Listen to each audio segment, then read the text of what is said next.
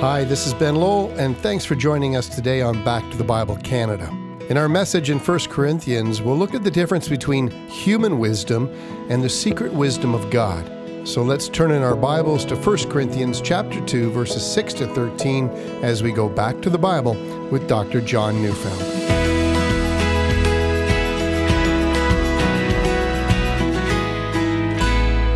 I don't think anyone wants to look stupid. We all want to look like we understand something about something. In all manner of settings across the country, from offices to bars to coffee shops, people argue about politics and sports and business and cars. There's always a kind of competition going on. Someone always seems to know something everyone else should know, and they, in their graciousness, want to enlighten us all. We want to let others know we know something and we should not be taken lightly. We want to appear wise in at least one area of life. You know, in much of the Roman and Greek world in the time of Paul, a fascination with wisdom had developed in what has been called the mystery religions. There were countless small religions, each one of them quite different from the others, but there were several underlying philosophies that made each one of them similar to the other as well. Each of them put an emphasis on the cycle of life. Life is renewed each spring and dies each fall, and spiritual significance was found in that. In fact, for many of these religions, even their gods died annually and were renewed every year. And second, each of these religions had secret ceremonies in which secret knowledge or secret wisdom was passed on to the new recruit. No one outside the circle would know it. That meant you were wise. You knew something that only a few of you knew. And that was quite an ego trip.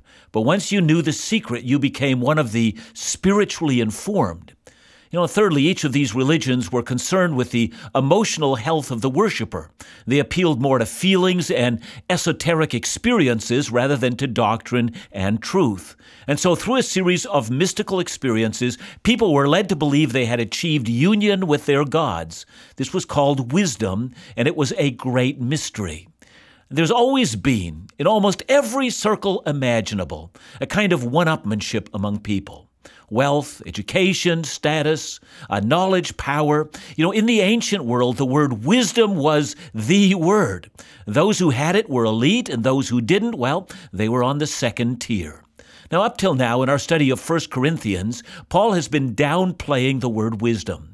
In chapter 119, he says, God will destroy the wisdom of the wise. And then in the next section, he asks, Where is the one who's wise? And then he makes the point that all the stuff people think is so wise for the moment, well, it will all finally become outdated and thrown out onto the ash heap of history. In contrast, he argues, the foolishness of the cross will stand the test of time. But when we come to 1 Corinthians chapter 2, 6 to 13, suddenly Paul speaks of wisdom in a positive fashion. That's because up till now he is saying that everything the world thinks of as wisdom, well, that's really foolishness. And the cross, the, the thing the world thinks of as foolish, well, that really is wisdom. People have had it all wrong. And the same is true in our day. Know, I'm always amazed at how many people think it's really profound to say, believe in yourself rather than believe in God. I mean, trust in your gut feelings. Go with your heart. Believe that you're really good in the inside. It gets said so often that the majority of people feel this is a profound wisdom indeed. Even Christian people I've heard feel that way. If you'd but listen to your heart, you'll make the greatest choice of wisdom imaginable. But as Jeremiah 17:9 reminds us, the heart is desperately wicked and deceitful. It's amazing how, as the French philosopher Blaise Pascal reminded us, that the heart has its reasons the mind knows nothing of. He meant by that that the heart has its loves and its hates, and its deep seated prejudices, its desires to cast ourselves as the hero in every story we tell. And these deep seated desires were unknown to the mind. Indeed, it is often after the heart settles on something that the mind begins to marshal rational reasons why we're making the best possible choice. You want an easy illustration of that? Let's say you want a new car. You know you don't need one. Your old one's fine, but soon you begin to come up with an impressive array of sound reasons why it's rational to get that new one. The heart has its reasons the mind knows nothing of. But all of this believing in yourself, which our world thinks of as astounding wisdom, is in fact foolishness. Believing in yourself is just plain dumb. Do you think you're God? I mean, after all, and in the church in Corinth, just as dumb was arguing who is better, Paul or Apollos or Peter. There's no wisdom in that, pure folly. But now, says Paul, the time has come to teach you the true secret wisdom of God. So with our Bible open, let's begin to read. 1 Corinthians chapter 2 verse 6. Yet among the mature we do impart wisdom, although it is not a wisdom of this age or of the rulers of this age who are doomed to pass away. Now, from that verse, let's develop our first lesson on genuine wisdom. Human wisdom originates in humans and is bound to pass away. When Paul uses the phrase the rulers of this age, he can't mean Satan and demons, even though he uses a phrase like that in Ephesians 2, where he calls Satan the prince of the power of the air, and then in Ephesians 6, he speaks of Satan and the demons as the rulers, authorities, and cosmic powers. He is not here in 1 Corinthians speaking of the same thing. Uh, we know that because he says of the rulers of this age, if they had understood the wisdom of God in Christ, they would not have crucified him. Now, clearly the demons understood that Christ was the Son of God, but Pilate, Herod, and the Sanhedrin clearly didn't. So it seems safe to say that the rulers of this age must refer to human, political, and intellectual leaders in the ancient world. They were seen as the experts, the, the leaders of this world, the people who knew they were the wise ones. Now, that in contrast, notice the wisdom among the mature. These mature reject the wisdom of this age. So, who are the mature? Well, in 1 Corinthians 14:20, Paul writes, "Brothers, do not be children in your thinking." In fact, in that same verse, he tells them to be mature. In 1 Corinthians 3, verse 1, he calls them infants in Christ, unable to eat solid food. He says that because they're filled with jealousy and strife. So I ask again, who are the mature? Well, clearly they are people who understand themselves through the lens of the cross of Christ. They see themselves as sinners who cannot save themselves and boast only in the cross. And once we see ourselves in the light of the cross, says Paul, we're ready to receive a wisdom unlike the wisdom that any human being that has. So we should remember whenever we're tempted to be impressed by contemporary culture and secular values, we should remember that empires rise and fall and idols will all be smashed, but the eternal wisdom of God in Christ will stand for all times. Okay, let's follow Paul's train of thinking to the next verse 1 Corinthians 2, verse 7. But we impart a secret hidden wisdom from God, which God decreed before the ages for our glory. Now, from this verse, let's get our second lesson on wisdom. God's wisdom comes by gracious revelation. Notice a couple of words. The first is the word decreed. That's the same word as the word predestined. There is, says Paul, a secret wisdom which God predestined that we would impart or declare or reveal at the present time. And by the way, Paul repeats language very similar to this in Ephesians 3, verse 9, where he speaks of God's eternal plan to now bring to light what Paul calls, and I quote, the mystery hidden for ages in God. God predestined that this secret wisdom would be revealed at the present time. Now, if that sounds like the mystery religions, well, in a sense, that's deliberate. The mystery religions had their secrets, things only the spiritual would understand, but that's where the similarity ends. For Paul, the term mystery doesn't mean something that's being kept from people or that's hard to understand, like a puzzle, something that we might say, well, that's just a mystery. Neither does it mean something that's secretive. Rather, for Paul, a mystery is something that you could never have figured out on your own using human wisdom. God has to reveal it to you. But here's the point the great mystery, which is Christ, his birth, his life, teachings, death on the cross for our sins, his resurrection from the dead, our salvation by grace alone, this mystery has been planned by God and originated in the mind of God before time began. But no one would have guessed this or figured it out on their own. See, that's the thing with real wisdom. It doesn't come through religion. It doesn't arise out of the human heart. It doesn't come by man's religious quest to climb a spiritual ladder of enlightenment. It comes by the grace of God. It's an act of mercy in which God condescends to reveal it to us. So let's review. First, human wisdom originates in humans and it's temporal. Second, divine wisdom originates in God and it's eternal. So let's move on to the next verse. 1 Corinthians 2, verse 8. None of the rulers of this age understood this, for if they had, they would not have crucified the Lord of glory. Here's our third principle of wisdom Human wisdom is always ignorant of God. No matter how hard human beings try, they will never, on their own, unaided by God's Spirit, ever understand the wisdom of God. See, here's what I know with absolute certainty. If Jesus Christ came to our world today, Canada, in the 21st century, we would not welcome him. We would crucify him. We would find Jesus as much of an offense as the people of Jerusalem did 2,000 years ago. That's human wisdom, ignorant of God. What a great introduction. We really get a sense of how different human wisdom is from the wisdom of God. It's a reminder, too, that before coming to Christ, all of us were relying on the foolishness of our own wisdom in trying to understand and live in this world. When we come back, we'll learn how the Holy Spirit reveals God's wisdom to us through His Word.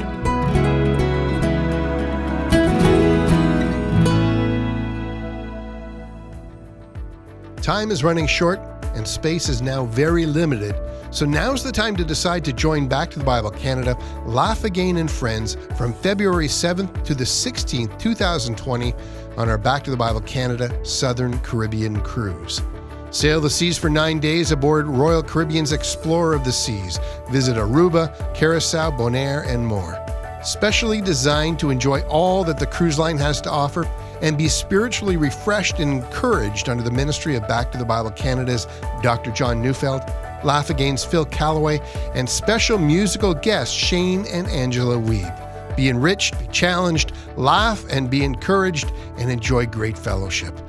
Come on your own or bring your family and friends. Check it all out at backtothebible.ca, laughagain.ca, or call us at 1 800 663 2425. But register soon to avoid disappointment. And remember that all the costs associated with ministry vacation events are funded exclusively by the participants, and no ministry resources are used for this purpose.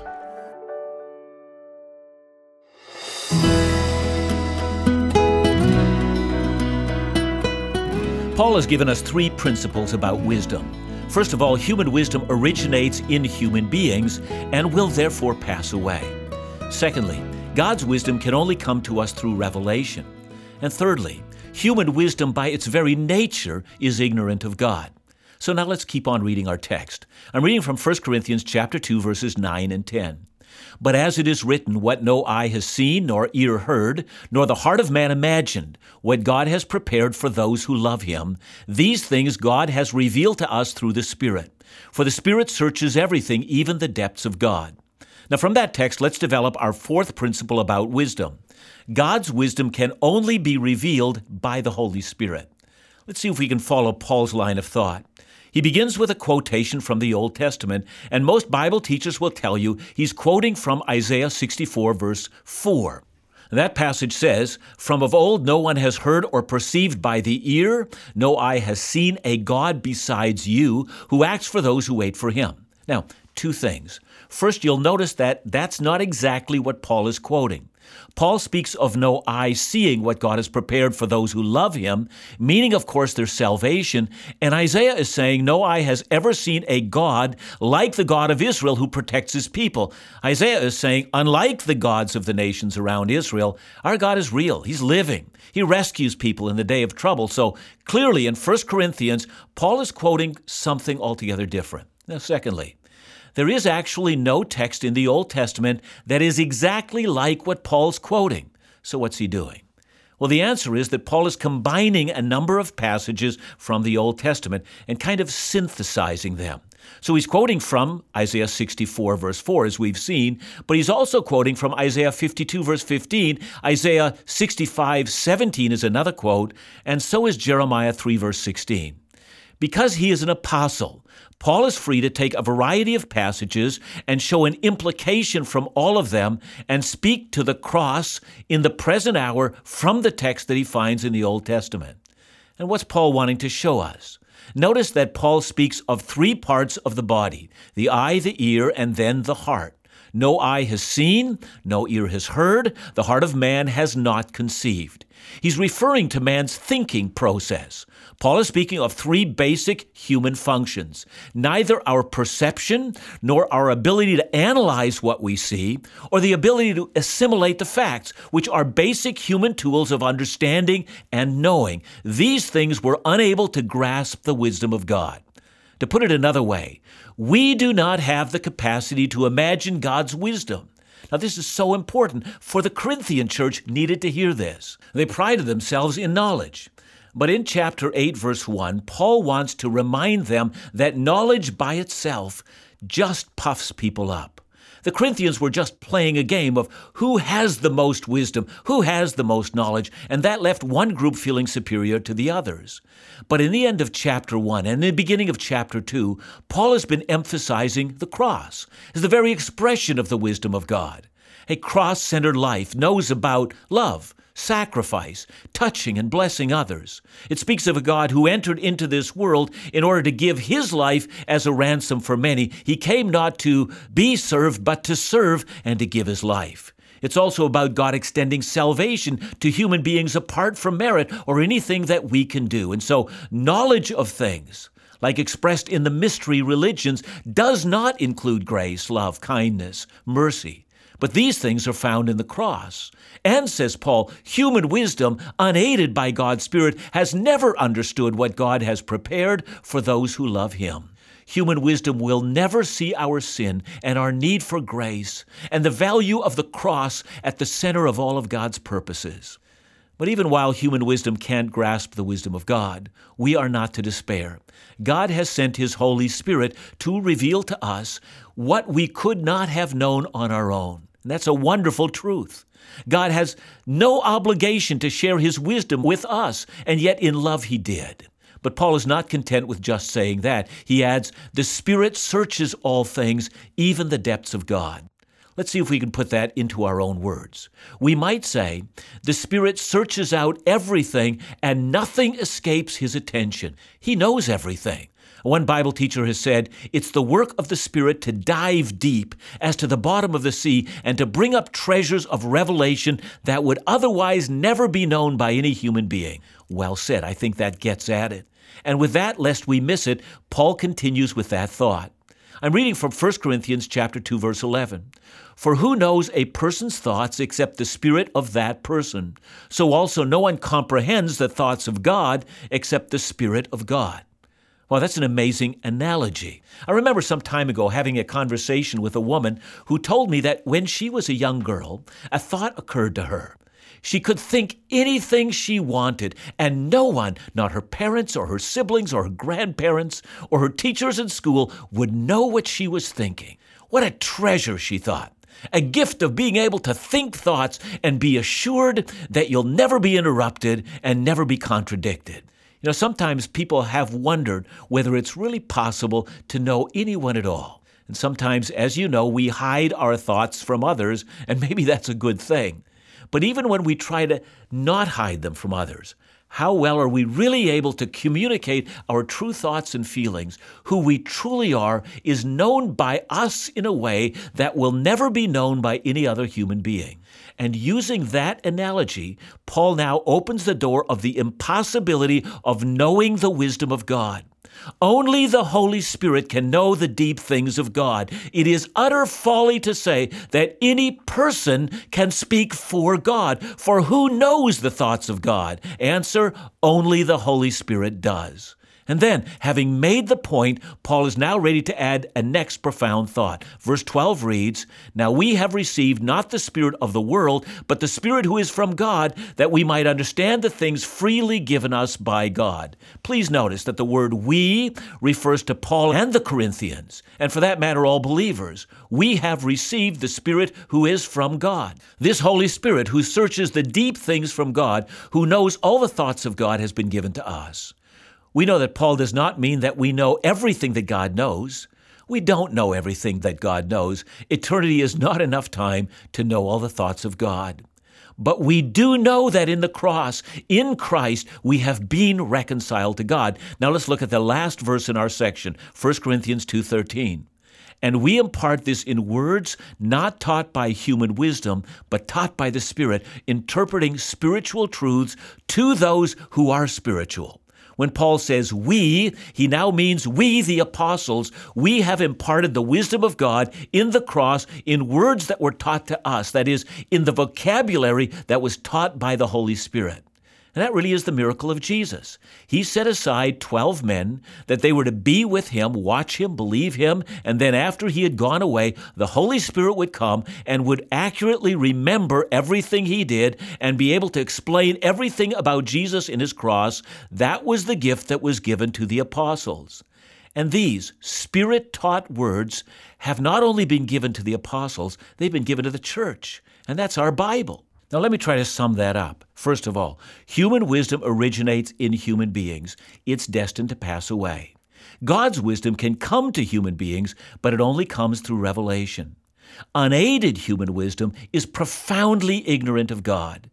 God's wisdom can only be revealed by the Holy Spirit because only He knows the thoughts of God. And then, lastly, God appointed apostles are the conduit whereby the Holy Spirit teaches the things of God. The Bible is the words of the Holy Spirit. You know, when we continue on this discussion next week, we're going to see how it is necessary for us to have the Holy Spirit to understand the words that God communicates.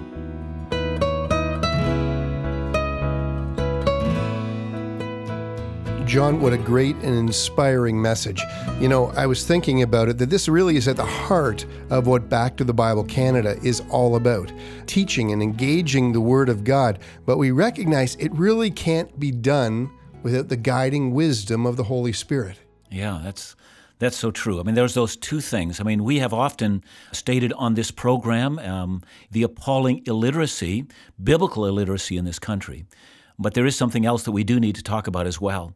It's impossible for us to understand the scripture without the guidance of the Holy Spirit. I mean, next week I'm going to talk more about how the Holy Spirit is involved in understanding the Bible. I will say that the Bible is coherent, it makes rational sense. Any person with adequate reading skills should be able to understand it. But there is a role that the Holy Spirit plays in applying that scripture to our lives that without His care in our lives won't happen. But Ben, there's something else that you've said that I really want to key in on here, and that is the wisdom of God is that which is found in Scripture. We will not know the wisdom of God until we know the Word of God. I mean, if we are illiterate, if we don't know the Word of God, we don't know the wisdom of God. The two just work hand in hand. And so it puts again the imperative that we have right here at Back to the Bible to teach the Word. I think it's safe to say that after studying the wisdom of God in these verses, it truly is so vast and so much greater than any of us could imagine.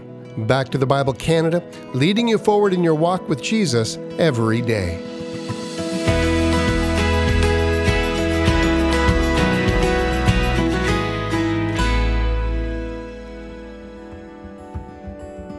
Dr. John's newest Bible teaching series, The Adventure of Prayer, is available to you this month on CD as our free ministry gift. Have you struggled with prayer? You know it's important, but have always felt your prayer life wasn't what it ought to be. Well, Dr. John wants to encourage and equip you. Prayer ought to be a joy, ought to be an adventure, ought to be powerful, and this five message series just may change your prayer life. So call us today or if you'd rather listen online via podcast or mobile app, the series is available on all of these mediums so that the maximum number of people have free access to quality, trustworthy Bible teaching. To request your copy on CD, or if you'd like to support the Bible teaching ministry of Back to the Bible Canada, call us right now at 1 800 663 2425. That's 1 800 663 2425, or visit us online at backtothebible.ca.